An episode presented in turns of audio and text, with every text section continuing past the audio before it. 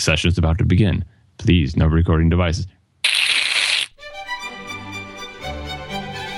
This is Hypercritical, a weekly talk show ruminating on exactly what is wrong in the world of Apple and related technologies and businesses. Nothing is so perfect that it cannot be complained about. By my co-host, John Siracusa. I am Dan Benjamin. Today is June fifteenth, twenty twelve. It's episode number seventy-two. It's Friday.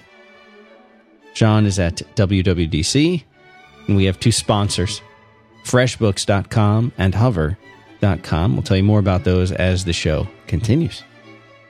You sound different. I got to change the E Q. You sound great. I'm on this crazy setup here. I don't I don't really know, you know, the inputs weren't set up right, but there's a lot of dials and lights that I don't understand. And is it a is it a mixer or something? Yeah, there's a big yeah, there's a big thing with those, what do you call it? Uh, what are those cables called?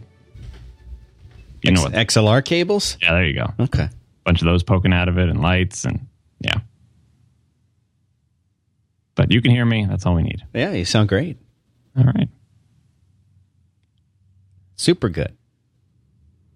So I've got no notes today. First time for everything.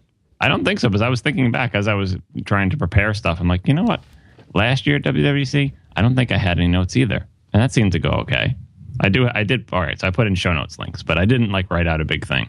So now, just so that people understand what's going on, you are at W W D C, you're in San Francisco, you are safely ensconced in somewhere in Macworld and the uh, the Jason Snell podcast recording studio. Is that his, right? Yes, I'm in his pod cave right now. His temporary pod cave, because they're renovating their offices, so everything is all moved around. So you were in there, you were recording. Is Jason there? He is not. Oh. I'll see him later today. Well, he was just allowing you to use his setup and everything. And that's why if people would notice that you sound a little different, indeed, is as you said, you're surrounded by different technology. And also I'm hoarse because I stay out too late. Does staying out late cause you to be hoarse? Yes, you know how that works, because they always just, everyone wants to go to like noisy places with loud music, and then we all have to yell to hear each other, and that's why you're hoarse by the end of the night. But if you went somewhere that was loud during the day, and anyway. So how is W W D C going? Well, it's over now, but it was it was good. It was tiring, exhausting. I kind of knew what to expect this year, you know.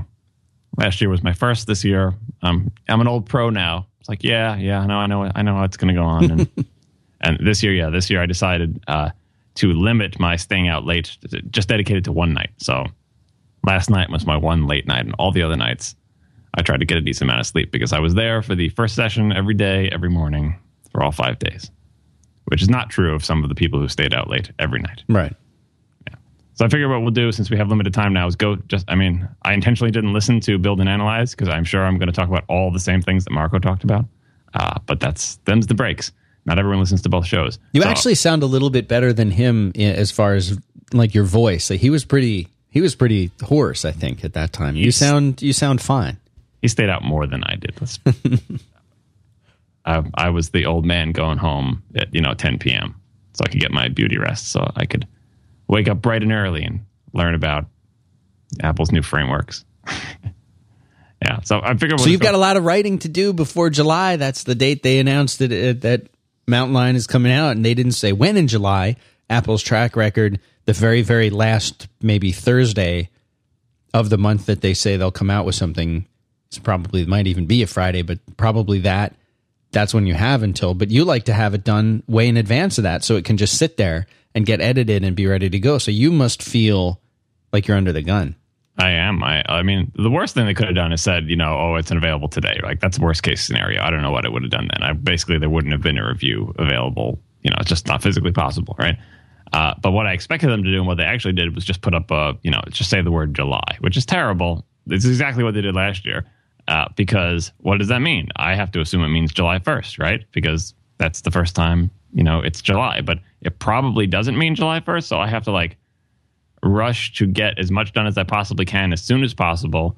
Uh, and you're right, there is le- lead time for editing and all that other stuff. But, yeah, so I'm I'm under the gun here, especially since when I come back from this, I've got a week, you know, a week of work, right? So it's not like I have a week to work on this. People think, oh, you've got a week to get it done. No, I have between the hours of like eight thirty p.m. and until I fall over from exhaustion after a full day of work. Right. to do these things.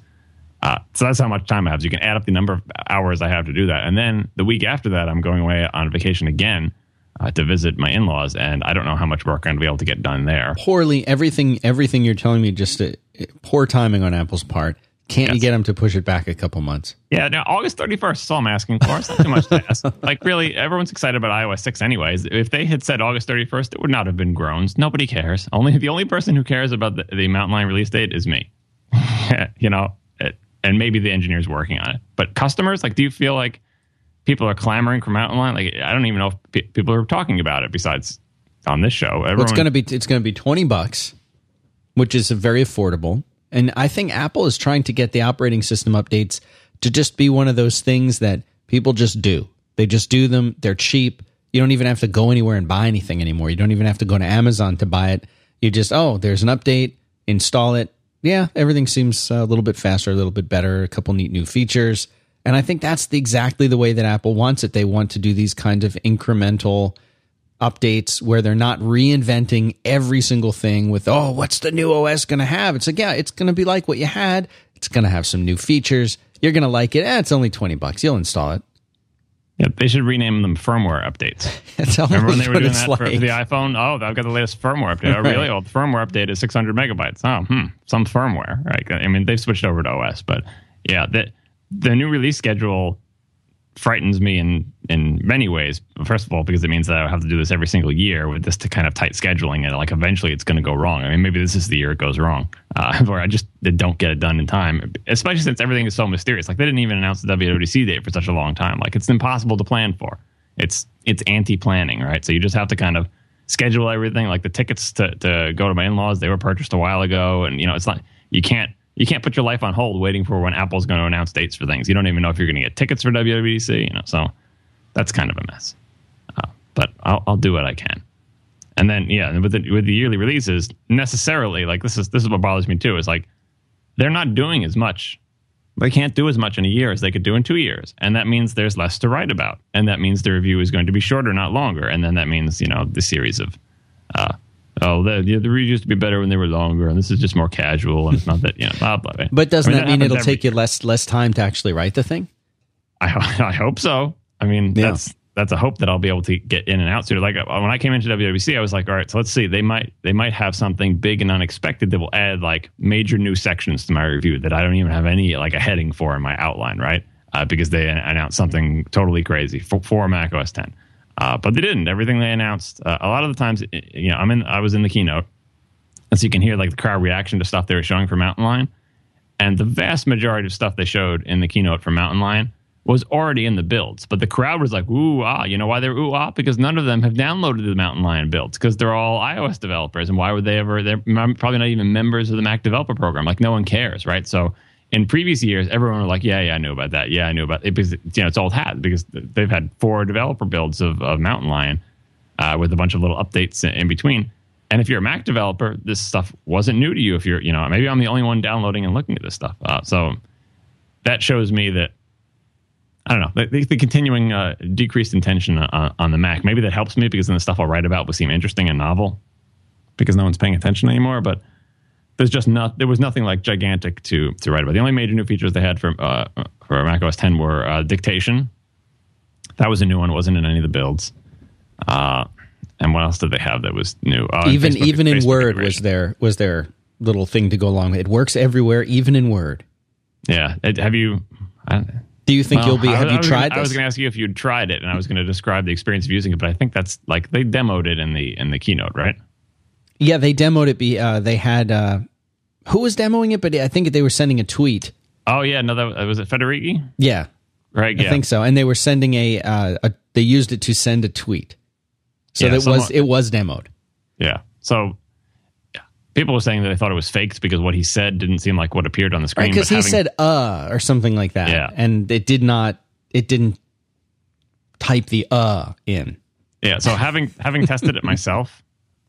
Uh, I I frequently spoke things, and then what came out was something that could have been plausibly what I said. Like, I think once it put upon instead of on, and I know I didn't say upon, but it still read fine in the sentence. So I think there's, like, natural language smarts on the, the processing side of this thing that will occasionally produce things that are not accurate sound representations of what you said, but make sense as sentences. So I totally believe the demo was real, having used it myself. For the people with conspiracy theories that it was rigged, I don't think it was rigged. When you try it yourself, I think you'll see. Uh, and really, it behaves and looks, as you've all seen, like like dictation does in iOS, right? It's got the little boop, boop, and little microphone, and you talk, and then, you know, it's done, and then words come out, right? Uh, and then the Facebook integration, that was news, because that's kind of like the carryover of the iOS six uh, Facebook integration stuff.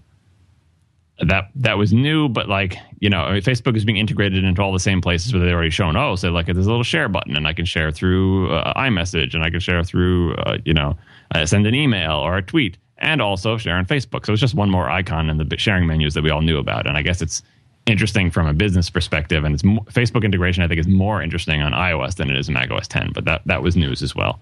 Uh, what else? Am I missing anything on Mountain Lion that, that wasn't known beforehand? Or that you can talk about? Yeah, I mean, well, that's the thing. Like, there's nothing... Uh, new features things, new features for China.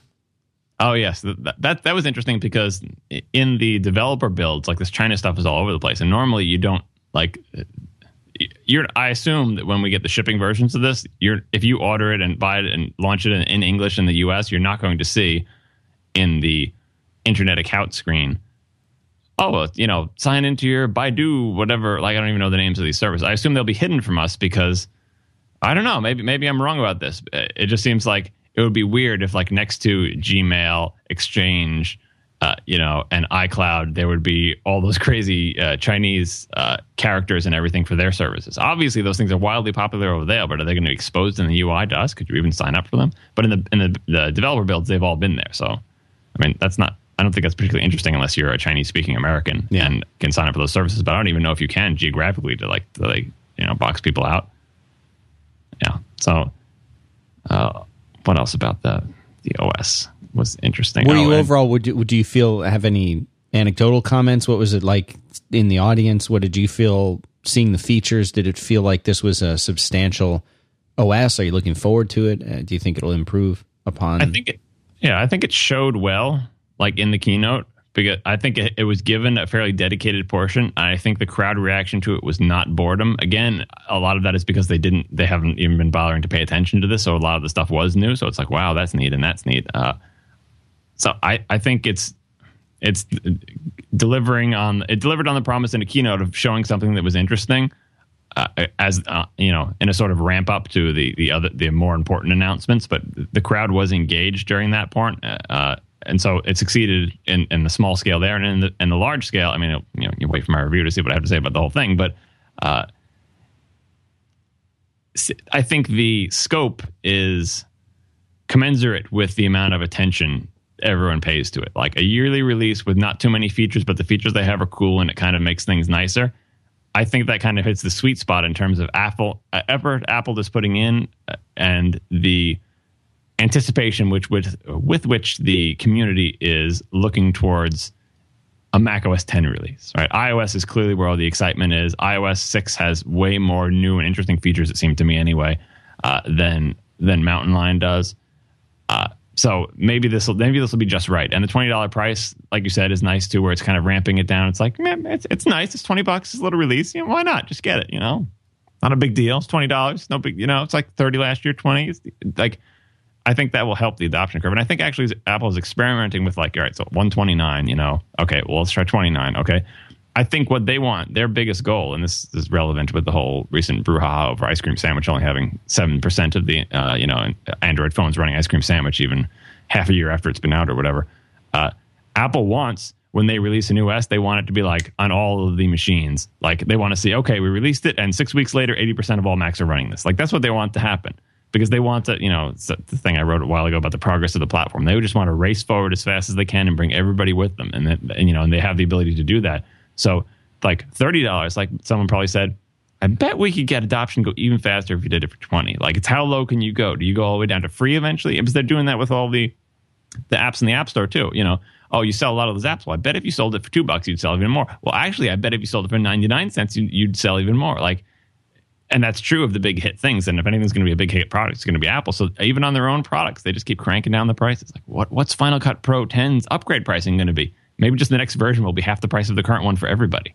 Like, they just keep turning the dial down, because as long as they turn the price down, dial down, and the volumes go up to make up for it, they just keep tweaking that. So that that's fascinating to watch. They're, they are the victims of their own experiment in software pricing, where, you know, they, they're they're eating their own dog food and saying, we believe that you can actually make more money by selling more copies for less, for, for a lower price. And we're going to prove that by taking our four hundred dollars photo editor and, and, you know, making Aperture eighty bucks. And we're going to, you know, do the same thing with Final Cut Pro and just our own O S, everything. We're just turning down the price dial and hopefully getting up volumes. Now, obviously, they have an advantage as the platform owner, where everyone's going to know about it. It's going to be featured in the store, and, you know, it's a big deal. And it's subsidized by those hardware things they sell you, where they make hundreds of dollars and, uh, you know, on each Mac that they sell. And yeah. So maybe it's not a model that works for everybody, it's, but Apple is definitely going that route. And I actually, I wrote, as I as I did last year, I, I've already written the purchase and installation section of the Mountain Lion review. And when I wrote it for the Lion review, I was happy to see that I was right on all counts in terms of what the price was going to be, how you're going to be able to get it, so on and so forth, with, with a few minor exceptions. This time, I thought there was going to be thirty bucks again, so now I had to go back into the review and change to twenty and write what I have to say about it, which will probably be a more succinct, coherent version of what I just said. It's a lot to think about. It's a lot for you to try and get done. I'm very, I'm now I'm nervous. I'm nervous that you're going to say that you can't do any more shows until your review is complete. Uh, you should be nervous that I don't get the review done. No, well, hey, I'll be able, like, here's the thing with the reason these things take me so long is A, because they're like difficult, and B, because I have other things that I'm doing. Like, this is my full-time job, but C is that, like, even if I had all day to do it, you, you, you know, you burn out. Like, if you're head down working, there's only so much you can produce like this in one day. But yeah, before it starts going bad, right? right? Before you realize you're just writing crap and you're just too tired to do this, and you can't, you're not, you know, you, and so, it, I mean, I could do a hell of a lot more. If I had eight hours, I could, I could probably spend twelve hours or whatever, but at a certain point, like, you do need a break. So I would, the podcast would be a, bre- a break for me. A breath of fresh air. Yeah, where I can talk about my frustrations with how slowly things are going. And yeah, you'll see how much I'm pulling my hair out next week. You can see how... how we'll be able to tell by the timbre of your voice as to the amount of stress that you're experiencing until yeah, and then, finally and then, like, you're just I, crying during the show. Yeah, and then when I'm on I'm on vacation with the in-laws, I'll be doing a show from there as well. And that will really be out. So how how is it trying to work and be on vacation with your in-laws at the same time? And yeah, we'll see how that goes. All right, let's do our let's bust out a, a sponsor, hover dot com. Told you about these guys before, and, uh, and they're back. Simplified domain management. You want to go register a domain. They have all the regular T L Ds dot com, .net. A whole bunch more were announced. Did you see those, John, where all of the uh, like .apple and... Yeah, I wanted to kept wanting to look at that list, but every page I went to was just a story about it. I'm like, show me the list. there is a there is a list. I'll see if I can dig it up for the show, uh, for the show notes, but... Uh, those are not out yet, so you can't. I'm sure that they'll support those. They support dot co dot t v, all the all the other ones. Uh, but what's great about them is the elegant, simple, straightforward experience. It's a search box. You go there, you type the domain you want, or you type in some keywords, and if the domain that you want is available, there's, it says it's available. You click the plus, you're done. If it's not available, they'll come up with some suggestions for you. Every domain includes uh, unlimited domain forwarding. They have Whois privacy, no charge. They have domain editing, advanced D N S management. You can go in, if you host a bunch of domains with them like I do, you can go in there and update them all at once. Let's say you got a new physical address, you have a new contact email. You can update all of your domains in one step. They have great uh, D N S hosting, like I mentioned. You don't need a third-party host. You can use one. Make it. They make it super easy for you to use one. They handle your transfers. They have a transfer valet thing. They have instructions on how to transfer away from another registrar if you want. Their renewals, that's the only time you hear from these guys. They don't sign you up for junk you don't want. They tell you your domain's going to expire. And that's it. That's the only time you hear from them. And they also do email hosting. So check these guys out. And you can, uh, there's special coupon code for you. If you go to hover dot com slash Dan sent me, or just use the code Dan sent me, you'll get ten percent off, and you can use that code as much as you want. So check these guys out, hover dot com. All right, so that's the Mac, I guess, the Mac focused part of the show. Well, the Mac O S ten. I, Mac actually, O S yeah. ten focused. Yeah, the next thing I think I want to talk about is the uh, the new hardware. And now you I, did. I, I I know you told me not to say anything. You bought three or four of these new MacBooks. It would have been nice, huh? You didn't want it to be public because you don't want the attention. You don't want all the questions coming in, but you, you've got a stack of them. No. No. That, Are you tempted? Nice. You were tempted, though, to go away from the Mac Pro and get one of these Mac Pro. Oh, Pros. no, no, I was not tempted. We'll get, we'll, we'll get to that Mac Pro with the next topic. But, it, like, so in my memory of the, in my now rapidly fading, sleep-deprived memory of what happened on Monday, uh, the Mac Pro introduction was the highlight of the keynote. I don't, was it last or was iOS six last? I can't even remember. I think iOS six might have been last. iOS six came after it. They, they actually announced the new hardware very early on. And then moved on to start talking about iOS six yeah. and other things. That's weird that, that like, in my, in my memory, maybe it's because I'm just used to the old school things where, like, hardware was the big thing that it would show. But, like, that that was the most exciting part of the keynote for me, was the MacBook Pro introduction, especially since they did such a, a tease with it, like, where they said, oh, we're updating our laptops, and they show them, and it's like, oh, they look the same, and, like, yeah, they updated them, but, like, you know, whatever. Then, like, well, we were looking, like, you saw the screen resolutions and the spec pages, and everyone's like, oh, you know, those are the current resolutions. Right. Where's our Retina, whatever. And then they pull out the, you know, it wasn't a one more thing. They still haven't, you know, dared to do that, but they had the, oh, little this little graphic under a curtain, like, oh, yeah, now this is where it's going to get good, and, you know, that it was... It was an impressive display of sexy hardware, complete with a little video where they show you the cool inside parts of it and everything like that. So that that was the most exciting for me. It, maybe it's because it was the thing I knew the least about. Like, I intentionally didn't read all the rumors that were showing, like, screenshots of the motherboard and all stuff like that for the laptop. Uh, and I, I guess I wasn't surprised by how they did it. People were like, they're they're going to rev the whole line of everything, and everything's going to be Retina. It's going to be all at once. Like, they can't do that. It's gonna. I thought they would have picked one of the Airs, but. Uh, and now, in retrospect, it makes sense that, like, when they have new technologies to come out, the fifteen is the flagship. Like the Tiebook, the the titanium right. uh, PowerBook G four, that was the fifteen inch. And, like, you know, I think the first unibody was a fifteen inch, or maybe they did the whole line at the same time. But, like, that's their that's their flagship uh, laptop. Even though all of us are like thirteen inch Air, it's where it's at. You know, like we we all know, like, that's the one you buy. But th- their flagship for technology, just as the flagship for technology in the desktop used to be the Mac Pro back in the day. Uh, the fifteen inch is still the flagship for the laptop line, so I was very excited by that by that presentation, and I couldn't wait to get a look at one. And that's that's the great thing about being W W D C. I didn't have to wait to get a look at one. Well, first of all, I made a joke before we went into the keynote that, like, they're going to have hardware out in, like, little clear plastic cylinders out in the lobby, and they did. They put the laptop in those clear plastic cylinders, you know, that they, like they had the iPhone in yeah. uh, at the intro. They pulled out the cylinders again. Yeah, I thought pulled- I saw a picture of that, and I for a sec, my first thought was, oh, that this is like a photoshopped version of the of the iPhone yeah. one, but it was it's real, right? Yeah, that when we came out of the keynote, in the lobby were like three or four, or maybe it was just two of those little stands. And the interesting thing about them is they put them at different heights. Like, one of them was, like, right at eye level if you walked up to it, and the other one was, like, lower, so you could see it from different angles. And yeah, maybe there was three stands like that, but. So I got to see that immediately. And then, of course, everyone got demo units. But unlike in the real world, when, you know, Jason Snell and John Gruber get their demo uh, hardware in the secret meeting, I was in the same place as them. So I, you know, I could actually see it. You right. know, it was it was nice. Uh, yeah. So I the one I got to to uh, fondle the most was Jason's. Uh, and a few interesting things to, that I noted about the laptop. Uh, the first thing that occurred to me is looking at this thing.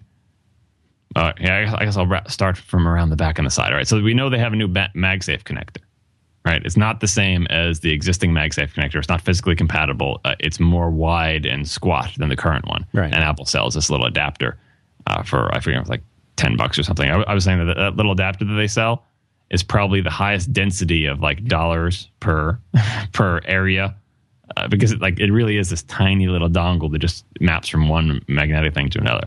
Uh, and when I saw that, that that they had changed the connector, I, I'm squinting at this machine and going, if Johnny Ive didn't work for this company and they were a P C maker and they just made the side of the machine just by that plug straight up and down, like instead of it curving under like the whole rest of the case does, like if it was just like a little re- a rectangular jutting out region, kind of like a gable roof or something, but, you know, so it was flat, that I think they could have used the, the regular connector. Like the, there's the, the, there is enough height there. The yeah. reason there's not enough height is because they have the taper. And there's no way Johnny Ive is going to let you disturb that beautiful taper that goes all the way around the machine just to make it so that every single MagSafe adapter in the entire world will work with the new PowerBook, right? So that's, like, I don't know if I, like, respect that or, you know, I, I guess I do respect it, but at the same time, it's kind of frustrating. Like, it, I, when when I saw that, I thought of the keyboard, which I've complained about at length for a long time listeners to the show. The keyboard that sits on top of this laptop is the same keyboard that's on the thirteen inch Air, is the same keyboard that's on the eleven inch Air, is the same keyboard that used to be on the now departed seventeen inch MacBook Pro. And it's the same keyboard because they get economies of scale. But it's also the same keyboard because it's rectangular. And like, why do I have half-size arrow keys? Because Johnny Ive says if you made full-size arrow keys, then the, the keyboard's outline would be asymmetrical, and that's bad, right? And so there's so many so many concessions to to form over function. And even though I love the form so much, at a certain point, you're like, you're really pushing, you, you know, you're pushing it. You, like how, uh, you know, one, maybe the keyboard, maybe the MagSafe connector, but like both on the same machine, like, how far are we willing to go to compromise to make something that, that's beautiful to look at? Uh, I, obviously, I like things that are nice to look at, but I think occasionally their design guys go a little bit past where I'm willing to go. You're saying they, right? They went too far in this case? I don't think it's too far. It's just that it makes, like, it's not, the reason they do it is because it's not going to hurt them. Like, too far is like, oh, they've gone too far. They will experience bad effects because of it. They won't. They will not experience bad effects. In fact, they may experience good effects with the new sales of power adapters and stuff, right? Like, so you, that's the, one of the traps people fall into when they say, oh, Apple shouldn't have done this. They're really going to pay the price. They're not going to pay the price. That's why they do this. Like, you can't logically say, you know, if you do this, bad things will happen to you, Apple. They won't. You know, it's just like my personal taste, my design sense.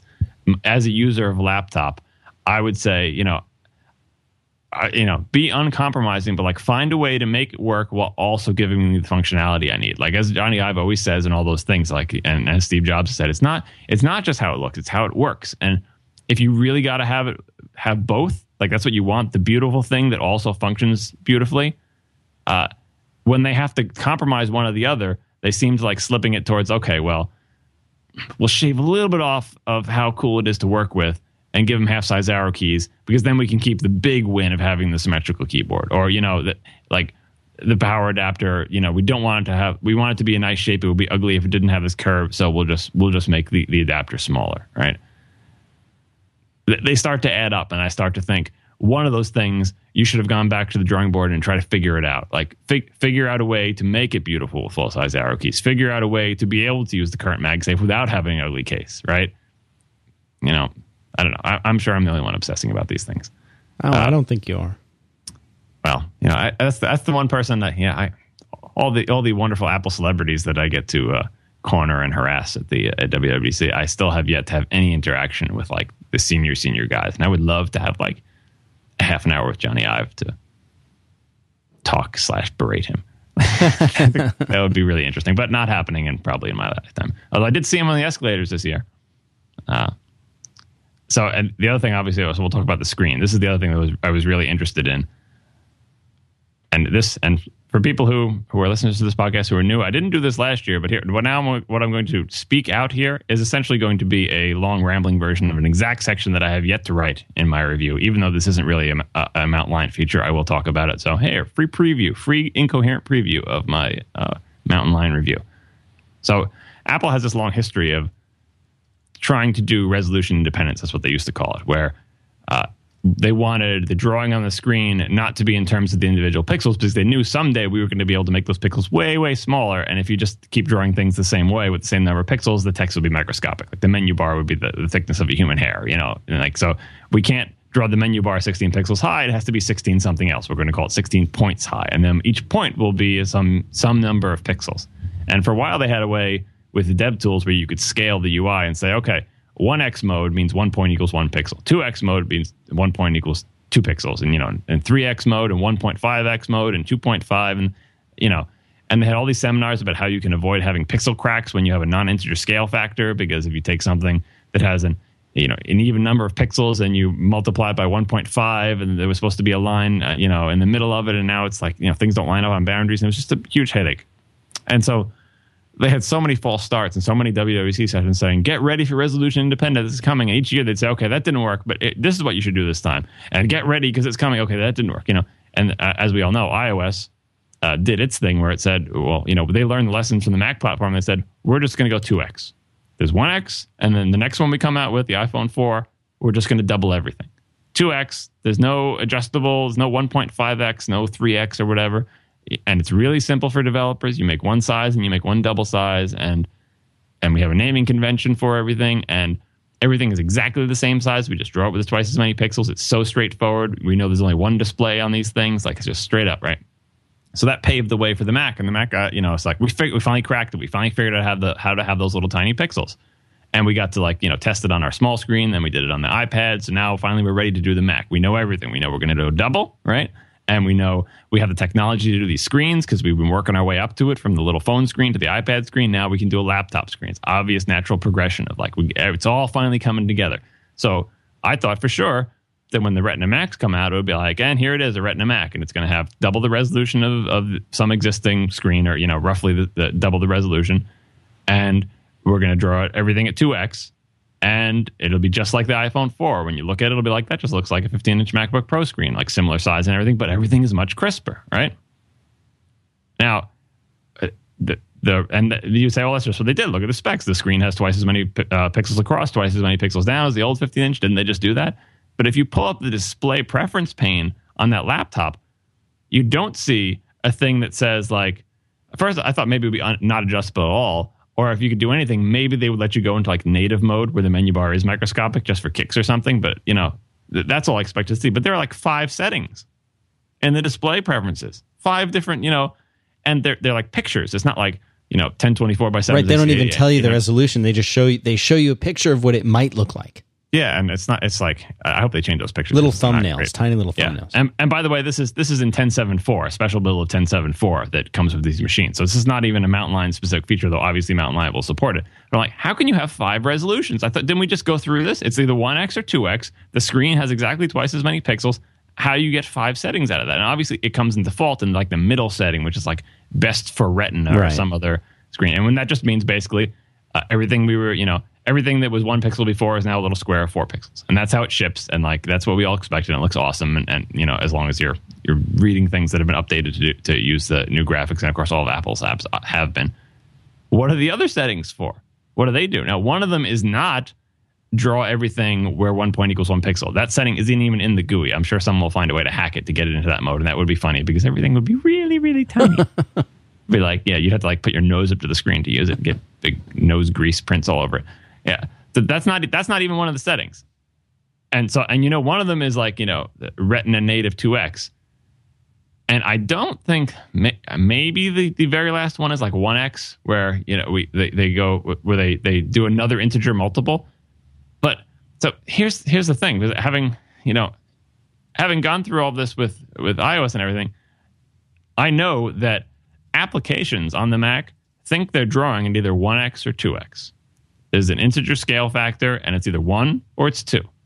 And as far as they're concerned, like, they have the code to handle that just like they do on iOS. Like, if you're running on an iPhone three G S, you have to be aware that it's like, a, you know, uh, one point equals one pixel. But if you're running the iPhone two, you have to be aware that, you know, one point equals two pixels. And you put in your resources with the at two X in the file name, and, you know, everything. Like, it's just straight up exactly like, from a developer's perspective, it works just like iOS. And yet here, Apple ships this hardware in an O S that has five settings for display things. What's going on here? Well, as many people have discovered, and I put a link in the show notes from uh, Anna and Tech, who did a good look at it, uh, you can you can discover what's really going on when you take a screenshot of one of those weird resolutions. And when you take a screenshot of it, the screenshot comes out way bigger than the screen. And so it, wh- what's going on is that the applications draw at either one X or two X, and then the O S just takes that that larger or smaller image of, you know, whatever has been drawn and scales and scales, scales the final result ah. to the screen. Like, it's kind of, you know, kind of like, I mean, um, I say it's OpenGL scaling or whatever. I'm sure it's G P U-based scaling where they render, it's it's like lots of games that have an off-screen render target that's much larger than the resolution they're going to go into, and then they downscale or do the reverse, have a smaller render target and then upscale uh, the final result. And you may be thinking, like, isn't that when your parents, like, get a MacBook Pro and set it to eight hundred by six hundred, and it's like a non-native res, and it looks horrible. And you're like, Mom, Dad, I know you can't see stuff, but just I can't stand to see uh, notebooks in non-native res, you know. And, and you feel for them because, like, they just want things to get bigger so they can see them, but it really pains a geek's heart to see things in non-native res. You're like, oh God, this this Retina MacBook Pro, isn't that what's going on? Right. They're taking an image of the screen that isn't the size of the screen and scaling it to fit the screen. Isn't it going to look like a mess? Well. The the amazing revelation of this hardware, I think, is it turns out when your pixels are really, really small, you can get away with murder. They, they they scale the damn thing, and I challenge anyone at a glance to tell whether this thing is in native res or not. Like, you know, oh, what if I have something that's one pixel black line, and in, in the native two X mode, it should two, should be two pixels wide, right? Two you know two pixels wide, one point line should be two pixels wide. Well, when I go into like one point five or two point five is going to be like a light gray line and then like a darker black line and then a light gray. Like it's going to be all messy and non-native, you know, because they have to approximate, you know, it's like if you took an image in Photoshop that had crisp, clean edges and you scaled it and does the anti-aliases on the edges, then it becomes a big mess. But when that stuff is really, really, really small, you can't tell. You, I mean, you know, if you get close to it and look at it, you can say, oh, yeah, I see that's not a native res. But at a glance, it works amazingly well. So this... This, I think, is the big rabbit that they pulled from the hat as far as I'm concerned, that they that they have this simplified experience for developers, one X or two X, exactly how it works on iOS. But in, on the hardware, they said, nope, you got five choices for res. And it's awesome for, like, for, for you know, people with, with poor vision or parents who want things bigger, because now finally they can just pick what size they want things to be. And the O S handles the magic under the covers. Like, you just render to a one X or two X and scale appropriately. Uh, and it looks way better than non-native res on old laptops. So this is very exciting to me. Uh, and, and even though this isn't, isn't technically a Mountain Lion feature, the fact that Apple has gone this route ma- makes... It's kind of fulfilling the dream of resolution independence. They always dreamed of it. Like, you know, I can just make things as big as I want. And as I make them bigger, up to a limit, they'll just keep using more pixels and it will look nice. Uh, but I can also, you know, go the other direction as well. Yeah, very impressive. Very, I'm very excited about that. And as will your parents be excited about it. Oh, yeah. That's, that's the other thing about this this notebook. Uh, since we're all using thirteen-inch Airs now, like, because that's the, the go-to machine for people on the go and everything, even though this thing is thinner, it does feel a little bit like a cafeteria tray compared to... compared to you know, because you know what it's like if you get used to that thirteen-inch Air. You go back to the old one, and you're like, oh, geez. Like, it's just so it's just so wide. Like, there's no getting around it. Even if it was as thin as a sheet of paper, you'd be like, all right, it's as thin as a sheet of paper, but it's so wide, right? It feels... And it looks even wider and more comical again because of the tiny keyboard in the center and those two like little wings flanking it with the little holes uh, in, in the case. You're like, it seems wider than it is because the keyboard it looks so so tiny in that big vast region. Of, You're saying uh, com- compared to compared to like an, an Air where the keyboard is the whole thing. This has the little sidebars and it makes it look like it's even fatter. Yeah, and it feels yeah. like you grab it in your hand. And the other thing is, like, I, I was thinking, why isn't why isn't this a fifteen-inch Air? Like, why isn't this machine? And because that was all the rumors, like, oh, it's not going to be wedge-shaped like an Air. Instead, it's going to be kind of, you know, just a thinner version of the case. I remember reading those rumors, and, and I was more or less close to correct. This does taper a bit, but it's but it's not like an Air where it comes to like a, a cheese-cutting razor edge at the you know at the end of the thing, right? Where it's really wedge-shaped. This is thicker, and and why is it thicker? It's Well, hey, I, I know why I think it's thicker. Why, why do you think it's thicker? And maybe this occurs to everybody, but I haven't heard anyone talk about it. Well, you know, one of the things you were concerned about before was that if they were going to taper it, well, they would have to maybe potentially eliminate some of the ports. But it, looking at these pictures of it, it looks like it's it's thin, but not so thin that it's interfering with the ports. But it, it's not, you know, they just they just came out with this dongle. I want to talk to you about this Ethernet dongle too, but it's not that. So I don't think it's the ports. I think it's the battery. I think they they said dur- during the keynote that so much of it was consumed by the battery. It's got to be that, right? Yeah, that that's what it is. Why is this not a fifteen-inch MacBook Air?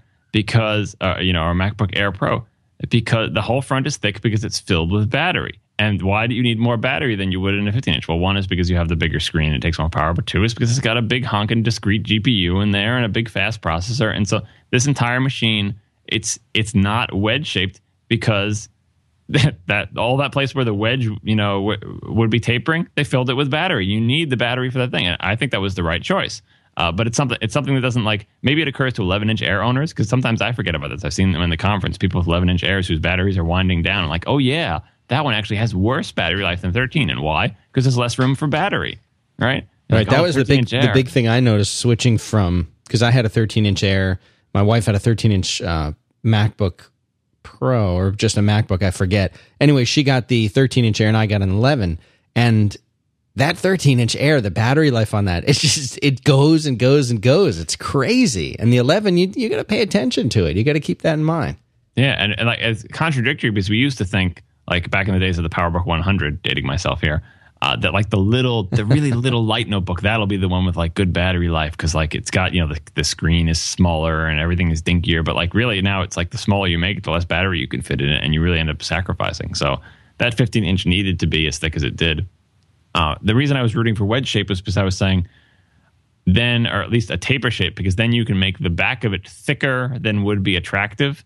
and make up for it by tapering quickly to the front to like distract from the fact that the back is so thick because it's got to fit that Ethernet port in it. And as predicted, as you know, as I feared, no problem. We don't have an Ethernet port. Yeah, that, as we all knew they wouldn't. And yeah, it's sad for me, but yeah.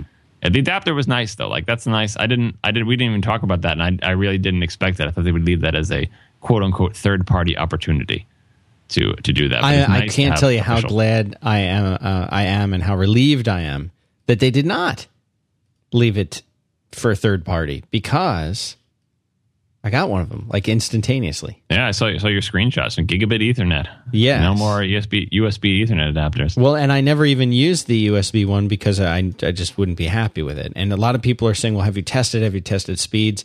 I haven't done a lot of testing other than you know the the anecdotal stuff like plugging it in. Does it seem fast?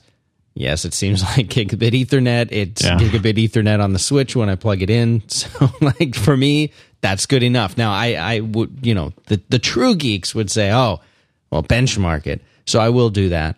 Uh, but anecdotally, yeah, it's fine. It was. Um, I didn't even pay attention to some of the blogs that had come out when uh, there. I guess there was a, a Thunderbolt firmware update or something like that that had come out that apparently was like it was bricking machines, yeah. And I didn't even see that, and I just went and installed it, and it, fortunately it was fine. But uh, they they also announced, and have not yet begun to sell and have not yet released, but this is on my list of things to get, a Thunderbolt to Firewire eight hundred adapter. Yeah, and it's, it's a little bit of a shame. Like, we knew this was going to happen when we talked about Thunderbolt in that first original episode, that yeah. it, it will just slowly start eating all the ports. Uh, Firewire, no, you don't need that. You got Thunderbolt. Ethernet, you don't need that. You got Thunderbolt. And so it's already eaten up two ports from both sides of this machine. Uh, because, hey, if you need to get an adapter, but it, it is inelegant and weird to have those adapters. Like if you have external hard drives and they're Firewire hard drives, because Thunderbolt hard drives are rare. And I'm still on the fence about Thunderbolt with my, which we'll talk about this on another show when we have more time, but I'll go through the latest round of my woes with the Thunderbolt display, which worked like a champ for a long time, but now is like flaking on me as the warranty is about to run out, as as things always do. Right, that's, and now that's I'm getting normal. wary. Yeah, because, because Thunderbolt requires smarts in the device, and I think the smarts in Apple's Thunderbolt display at least are cranky, or maybe it's my laptop. I don't know, but I'm I'm wary of it. Uh, so I, I hope it does catch on. I hope the quality of these things uh, starts getting better. Uh, the, the one thing I haven't seen answered, speaking of Thunderbolt ports on the side of this thing, is, as far as I know, I was, actually I haven't been on the web, so maybe this has already happened, but I've been just head down in the conference. But uh, I don't know if you can hook up two monitors to the two Thunderbolt ports and have a three-monitor MacBook Pro. You know, I was wondering exactly the same thing. I don't I don't know what the answer is to that. I don't know if anybody has tried that yet. It makes sense, though, that you would be able to. I mean, why not? Well, I don't, yeah, because I, the I graphics, really you're thinking the graphics card inside of there wouldn't wouldn't be enough to support that? Is that what your concern I, is? I, I'm wondering, like, do, does a mobile does a mobile dedicated G P U, can it support? Because I know that, the, like, the Mac Pros, you can put two monitors out of one card. That's been very common. But, like, on a mobile, do they make a mobile thing that can support three monitors? Or maybe, like, just the, the internal model runs on the integrated G P U when you're in that arrangement, and the mm. external, too? Like, I would like someone to try it. I, I think people have had it long enough to, you know, people will send us links. And one thing people were asking me, yeah, though I would love to hear that too. One of the things people were asking me about, you know, like the Ethernet connection, for example, uh, they were saying, well, if you do that, if you have that, uh, you know, then can you use the other Thunderbolt port? Well, I, of course, I don't have the other Thunderbolt. I've got a MacBook Air, but I'm assuming that you can daisy chain or plug in. So if you had an, a Thunderbolt hard drive and it had a Thunderbolt port on the back, just like a old school Firewire, couldn't you just plug this Thunderbolt Ethernet adapter into the back of the drive, for example? If you, yeah, those those are. It seems like it should work, right? But then, like, maybe it, it requires some sort of yeah. Uh, smarts on the part of the drive to be not just like a terminal. De- I'm making up terms, but like, you know, you can imagine like, oh, the device has to know that it's going to be in the middle of a chain and has to like pass on. I, I don't know the details of the spec. Well, don't you need like uh, back in the old SCSI SCSI days, yeah, you, you need a Terminator, a, a Terminator yeah. on the on the end. Those of it. Those are the days, man. Yeah. yeah. And the slightest, if you just touched it wrong, just a little uh, bit. And you had to have devices in your SCSI chain in the right order, because sometimes your machine wouldn't boot if they were in the wrong order. Yeah. And what was the wrong order? You found this experimentally. Yeah, right. Was ex- there wasn't there exciting times. Different for every machine user. Yeah, this has to be SCSI I D two, and it has to be over here, and this has to be SCSI I D six, not seven. Otherwise, the machine won't boot. You know, I might have got that wrong. I don't know if there was a SCSI I D seven.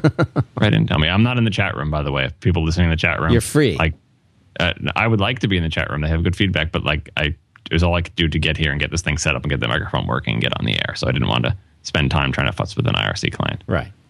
Um, so Mac Pro. This this kind of good that my show was on Friday, because I'll take you through the you know my stages of grief as well, a Mac Pro. Let's do let, wait. Let's do our our second and final sponsor first, because then we could just go. All uh, right. It's it's FreshBooks. These guys are great. Painless billing. They came up with that, and it's true. And I use them for everything. All the invoicing that I do goes through FreshBooks. It's the fastest way to track time. It's the fastest way to and best way to organize your expenses. And what I use the most out of it is I use them to invoice your clients. You have you, you do some consulting work. You you know it doesn't really matter what kind of stuff you do, but I, I can imagine accountants would use this, software developers, web designers, developers, you name it. You don't want to you don't want to have to go and create some kind of Word template and use that thing, change it, customize it every time. These guys, they make it so easy. You go in, you up you, uh, you upload your logo, you create a client in there, and then you just type the information in. It'll remember for the next time how you set up your invoice, how you want it. And when you send that invoice, it goes right to them. You can send via email. They can then log in, and you see that they've logged in. You see that they've gotten the invoice. You know that they've gotten it. If they have questions, it's very, very easy for them to contact you right through there, and they can pay you through FreshBooks. They can use PayPal. They can use Authorize dot net, whatever it is that you like, that you want to hook up to your back to, to their back end so that you can accept payments. Or they can just send you a check. And it'll on the invoice, it'll print out one of those neat little handy-dandy check stubs that they can send along with their check. It's very cool. They have amazing toll-free support. They're very, very helpful if you ever have a question. And all of this stuff they do in FreshBooks integrates perfectly. So when you're big enough to have an accountant, which you should really consider doing right away anyway, it'll connect with the software that they use. It's really, really great. And uh, you get to try it free for thirty days. You don't even have to give them a credit card. You just type in the company name and an email address. Boom, you're in. So check them out at freshbooks dot com. And thanks very much to those guys for their continued support of this program and the other the other shows that we do. All right, Mac Pro. My understanding, now, didn't didn't you have uh, dinner with uh, Jim Dalrymple at one point? Yeah, so I'll I'll take you through it. So, in, right. it, you know, as we said in the show right before uh, W W D C, we said, you know, also we both believe Jim said, you know, the, the Mac Pro is not dead, and we made us both feel better, and everyone was feeling good about it. And we said, and you know, even if they don't even announce new Mac Pros at W W D C, we're still not going to be sad, because, like, you know, Jim didn't didn't give any indication that they were going to be at W W D C. All we wanted to know that the machine wasn't dead. That's all. You know, it made us more comfortable to just know it's not dead. So. No problem. Like, they don't announce the new Mac Pro. People are like, oh, aren't you going to be sad? And we said on the show, like, if they don't announce it at W W D C, so what? We don't care. We know the machine's not dead. Someday the updates will be coming. We'll be fine, right? And so I was fine. Coming out of there, I really didn't expect there to be any Mac Pro. It would have been cool and everything, but, like, you know, whatever. Just perfectly fine. And then coming out of the keynote, it's like, oh, did you see? Did you see on the site? You know, there's a new badge on the Mac Pro. And I'm like, oh, they did, you know, they did a stealth update, like a quiet one, because the Mac Pro is not a big deal. And, you know, it's, you know, I'm, I'm like, you were oh, cool. thinking so, Thunderbolt, uh, U S B yeah. three. Yeah. Yeah, I'm gonna go. So I'm gonna go to the site, check out what these things are. I'm like, oh, it must be cached, you know, because, like, it takes a while, you know. Just after the keynote, maybe I'm just getting the cached version. I'm reloading, I'm reloading, but I'm like, no, I see the new badge. But these specs aren't new. Like, the C P U speeds are a little bit different, and the prices are tweaked. But these are the old Mac Pros, and this and this is a, a nightmare scenario that we hadn't even considered. Like, what if they do update the Mac Pros, but the update sucks? Right, we never like, talked about that. Yeah, and then what if that's what Jim was getting at? He's right. The Mac Pro isn't dead. Look, there's new ones. There's a new badge, but they suck. That's not what we wanted. No, you know. So, I, you know, immediately, like, that very night, we had Marco's uh, thirtieth birthday dinner, and uh, and Dalrymple was there, and, you know, many of us, as each of us came to the table, you know, I accosted him first, and then Marco arrived, and he accosted him, and then uh, Gruber arrived, and he accosted him, and say, "Is this what you were talking about? Is this what you're saying with you know?"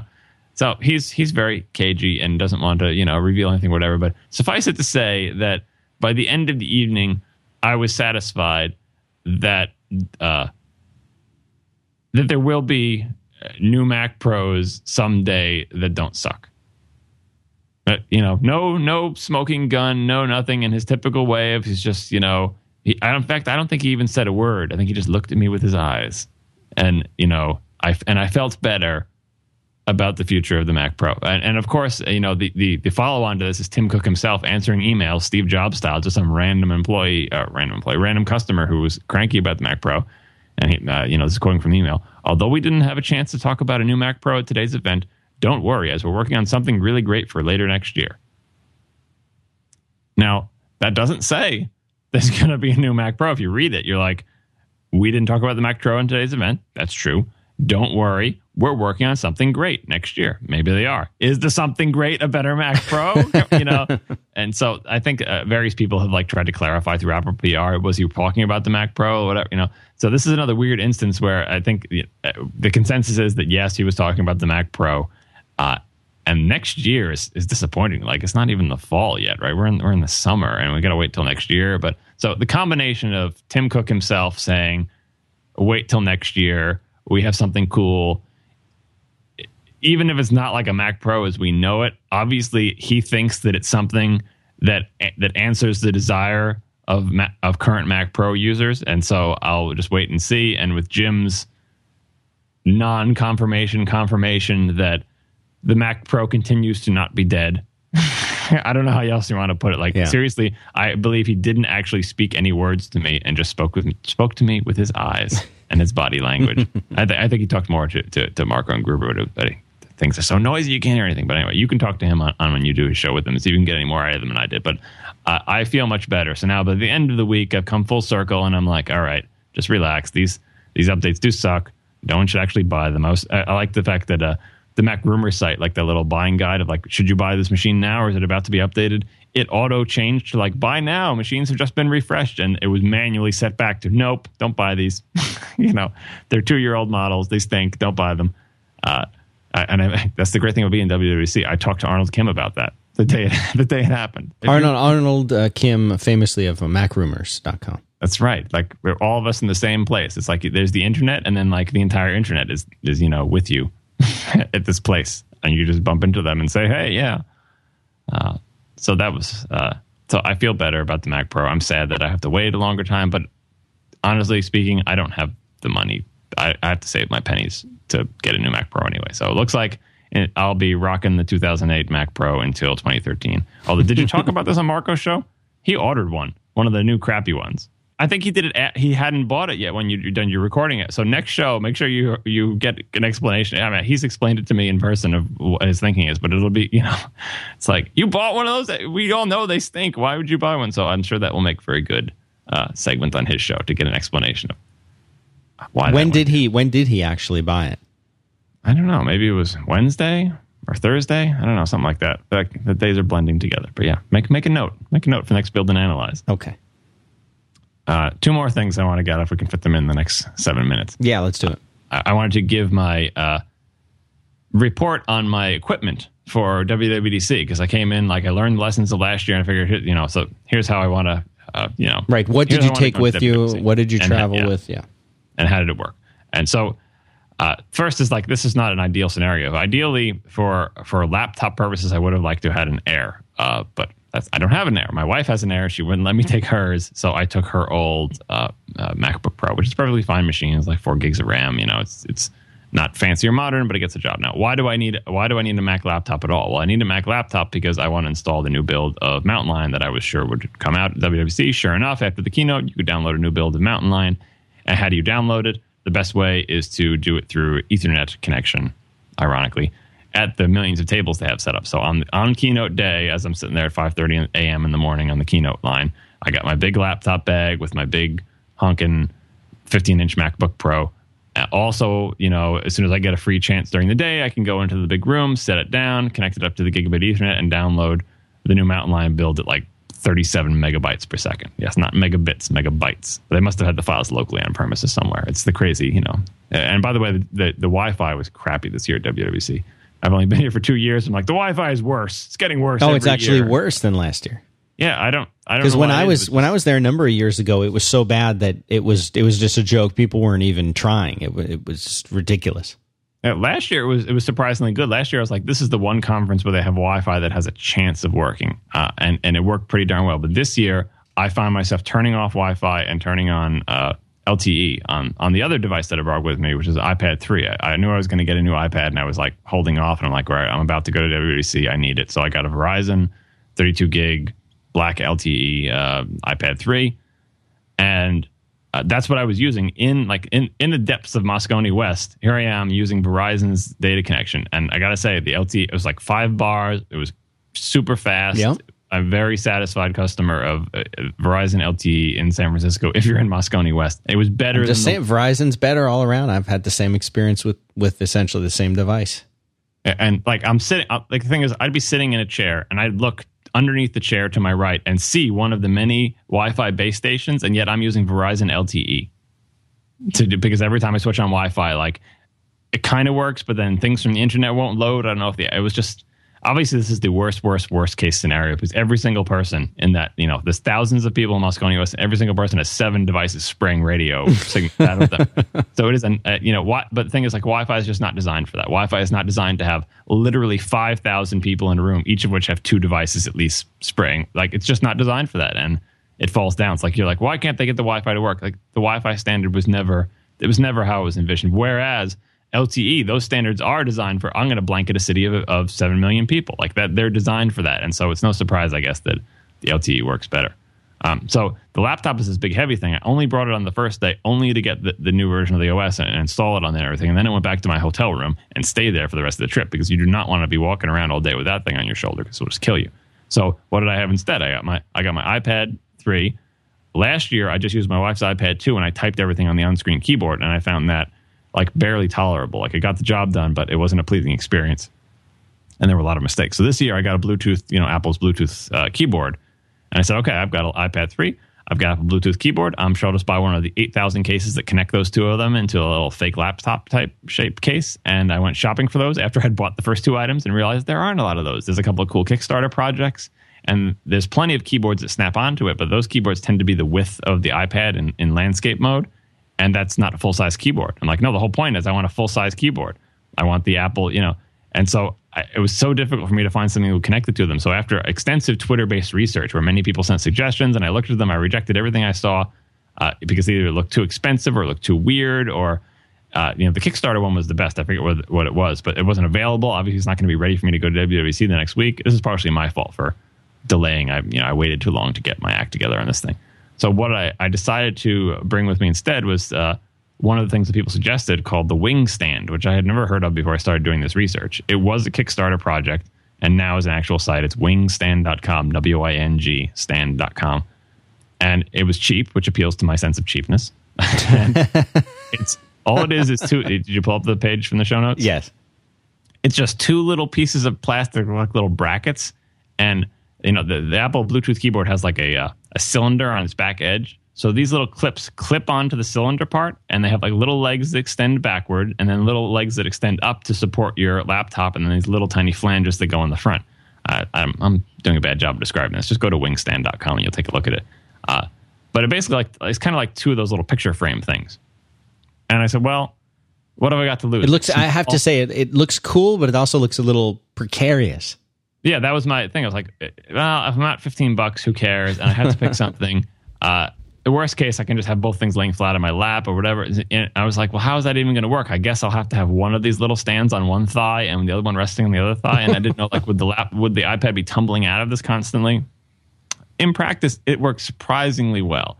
I mean, it does have the problems that I suspected where, like, if you look at the little feet, Uh, that have you have to rest on your legs. That means both of your legs have to be out front and straight of you, uh, straight out in front of you at a certain width because each one of those stands has to be on one of the legs. And those little pointy claws dig into the top of your thighs. But the iPad itself is not heavy, so it doesn't apply a lot of pressure. And you, and you know you can sort of readjust yourself and move it around by pinching it. The, the iPad never fell out of it, never tumbled to my feet, and never had any problem like that. Occasionally, it started to tip over as those little feet started to slide off my thighs, but I always caught it in time.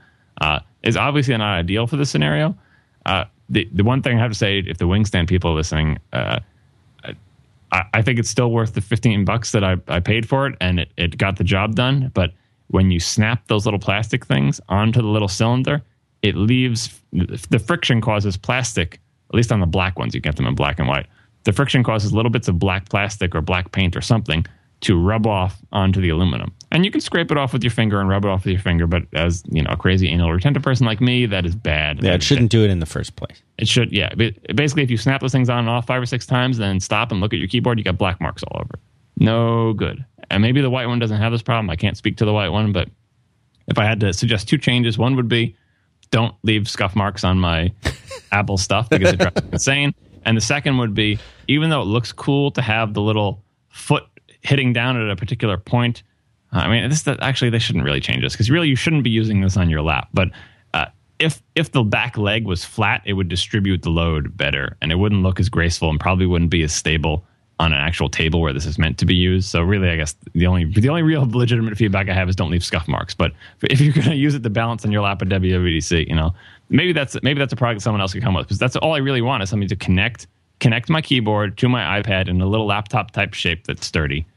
Uh, And that fit, and it works on my lap. And this really isn't the right tool for that job. This is much better for being on a counter or tabletop or whatever. In which case, it's you know well worth the money, especially if you're going to snap it on and leave it there, so you won't have scuff marks. But yeah, so that worked pretty well. And the final thing was I needed some place to put, put my iPad, because I didn't want it to be rattling around in my backpack, right? And the same thing with the keyboard.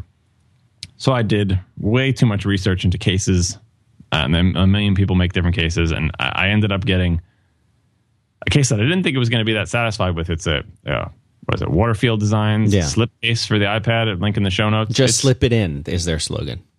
It's just a tube of like nylon-y type material, and you slide the iPad in the top. And it, like, I really wanted one that fastened with some kind of latch at the top. A lot of them had Velcro, and the last thing you want at W W D C is Velcro, because, you know, the, the session is about to begin. Please, no recording devices. you, know, you, know, you don't want to be that guy doing oh, taking out your iPad. So, but I did want some kind of latch, and I don't know why I wanted a latch. It's not like I'm going upside down and the thing is falling out. And you can see in the video, even if you turn the thing upside down, the thing doesn't come out.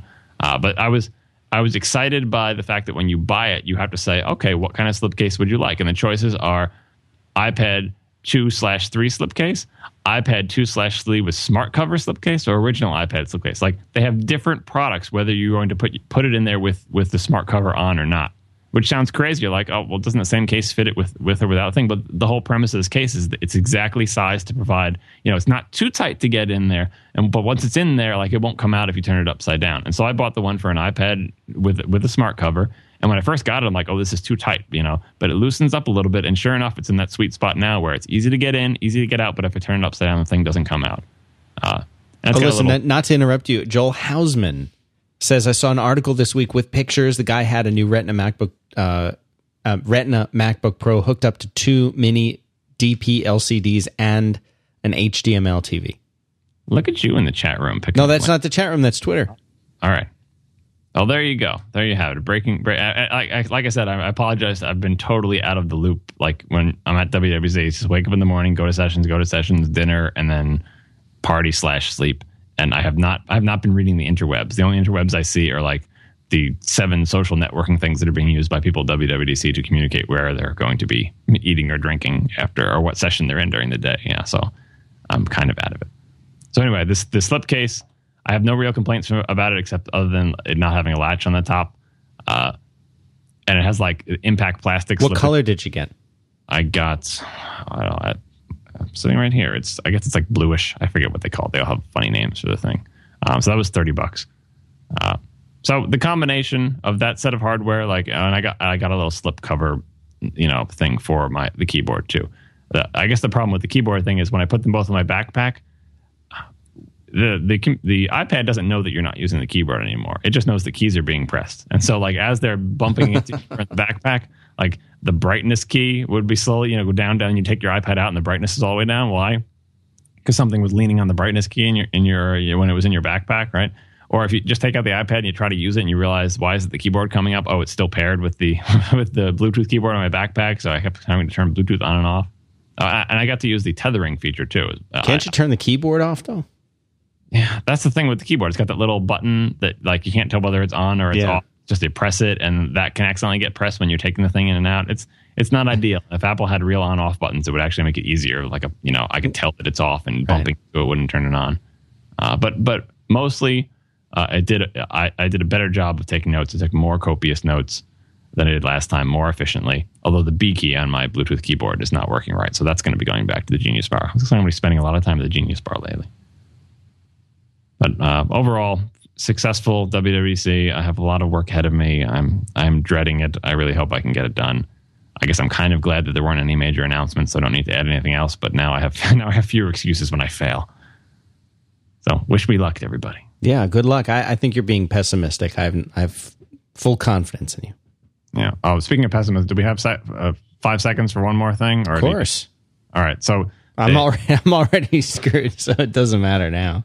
Keep well, going. Yeah. All right. Uh, this this will be the last thing though. All right. I too. Uh, so the reason I was late getting here is that the, they have these lunchtime sessions at W W D C where they have uh, speakers who aren't Apple employees talk about things that aren't about developing for the Mac. Uh, and this year they had LeVar Burton come on one day. I couldn't be at that one. I missed that one. But uh, today is the ending lunchtime session with J J. Abrams. Of wow, how cool is that? Movie and television fame. And I lined up really early uh, to get in for that. And uh, he went up on stage and talked for a long time. And he is he is super cool. And he had a really fun presentation. It's a shame they don't put these on tape. Like this is not going to be part of the W W D C videos, I think. Uh, I don't know why that's the case. Maybe it's contractual or whatever. But what was uh, his topic? He did kind of what the famous people do. It's just like, let me just tell you my life story in compressed form with funny anecdotes. And it was kind of like, you know, here's what I came from. Here's my childhood. Here's how I came to, you know, do these various projects. Here's funny stories from them. And that's enough, really, you know, because we don't, you know, unless you already knew this about J J. Abrams. That's really what he did, is took you through the path of his career, stopping off with little funny stories and insights in each time about the art of filmmaking and telling stories and all sorts of stuff like that. It wasn't, you know, if you want to see his TED Talk about the magic box, that's a good one, too. I think it's Yeah, a that's a good one.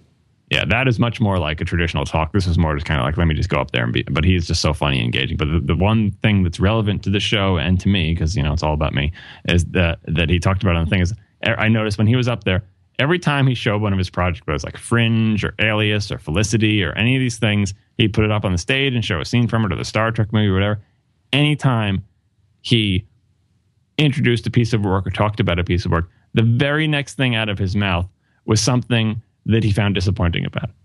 Like he was, he was his own worst critic. And it's, I recognize that instinct in him is that anytime, like he can't just say, and here's this project he worked on. And the next thing out of his mouth is, you know, and you know, people said that I shouldn't have done whatever, but I did. And they're probably right. And it was a mistake. Like every, he undercut himself, and, you know, he was self-critical. That was his first instinct. And like, I don't think that's like scripted. He just, He just felt like, if you're interested, you know, I know I use Lensflare a lot, and yeah, I had to add these monster stuff, and that was probably a bad idea, but I can't help myself. Like, just totally, you know, in in the show's ballpark, hypercritical. You know, I I could I could relate to that notion where it's almost impossible for you to present your works to someone else without like like actually verbally acknowledging criticism of it and acknowledging the valid criticism of it and say how, yes, you also believe that you have fallen short of what you could possibly do. Like, like, you know, because it's not an interactive experience. He's just talking to us. He could just present it and here is my wonderful work. And we'd all applaud because we all love him. And we all did applaud him. We all do love this stuff. But it was just funny to see, you know, I guess a kindred spirit up there within in, in self-criticism always. And, you know, and personality wise, I think we probably have similar neuroses seeing him up on stage with all his mannerisms and his tales of his childhood. So, uh, that was the most exciting part for me, to see another kindred spirit and not being like, I'm a Hollywood mogul and I do everything and it's wonderful and isn't this great? You would applaud for me. No, he's just, you know, just neurotic and nervous and self-critical like the rest of us. And I guess the final note is for, for all the people who uh, said hi to me at W W D C this year, I think it, I felt like it was more than even last year, who recognized me and said they were a fan of the show and, and fan of the articles and stuff like that. Many people came up to me uh, and Uh, were awkward and didn't know what to say. Many times people came up to me and I was awkward and didn't know what to say. And I felt like we were awkward together and it's okay.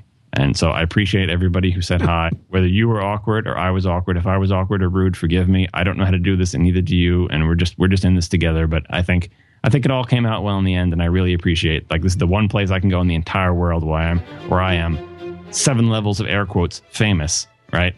Uh, so I just wish someone at the Genius Bar would recognize me so I could get faster service. But um, no, but W W D C is the one place in the world. So yeah, it was very gratifying to see people who were fans, fans of the show, fans of the network. And anytime I hang out with like Marco or John or whatever, the same thing with them, all the fans coming up and they just want to say hi and that they appreciate their work and they're so respectful and nice. And it's just nice to see all the enthusiasm. So thanks to everyone who said hi at W W D C. No better way to end it. Have a great week, John. Have a good trip back. Thanks, Dan. I'll try. Thank you.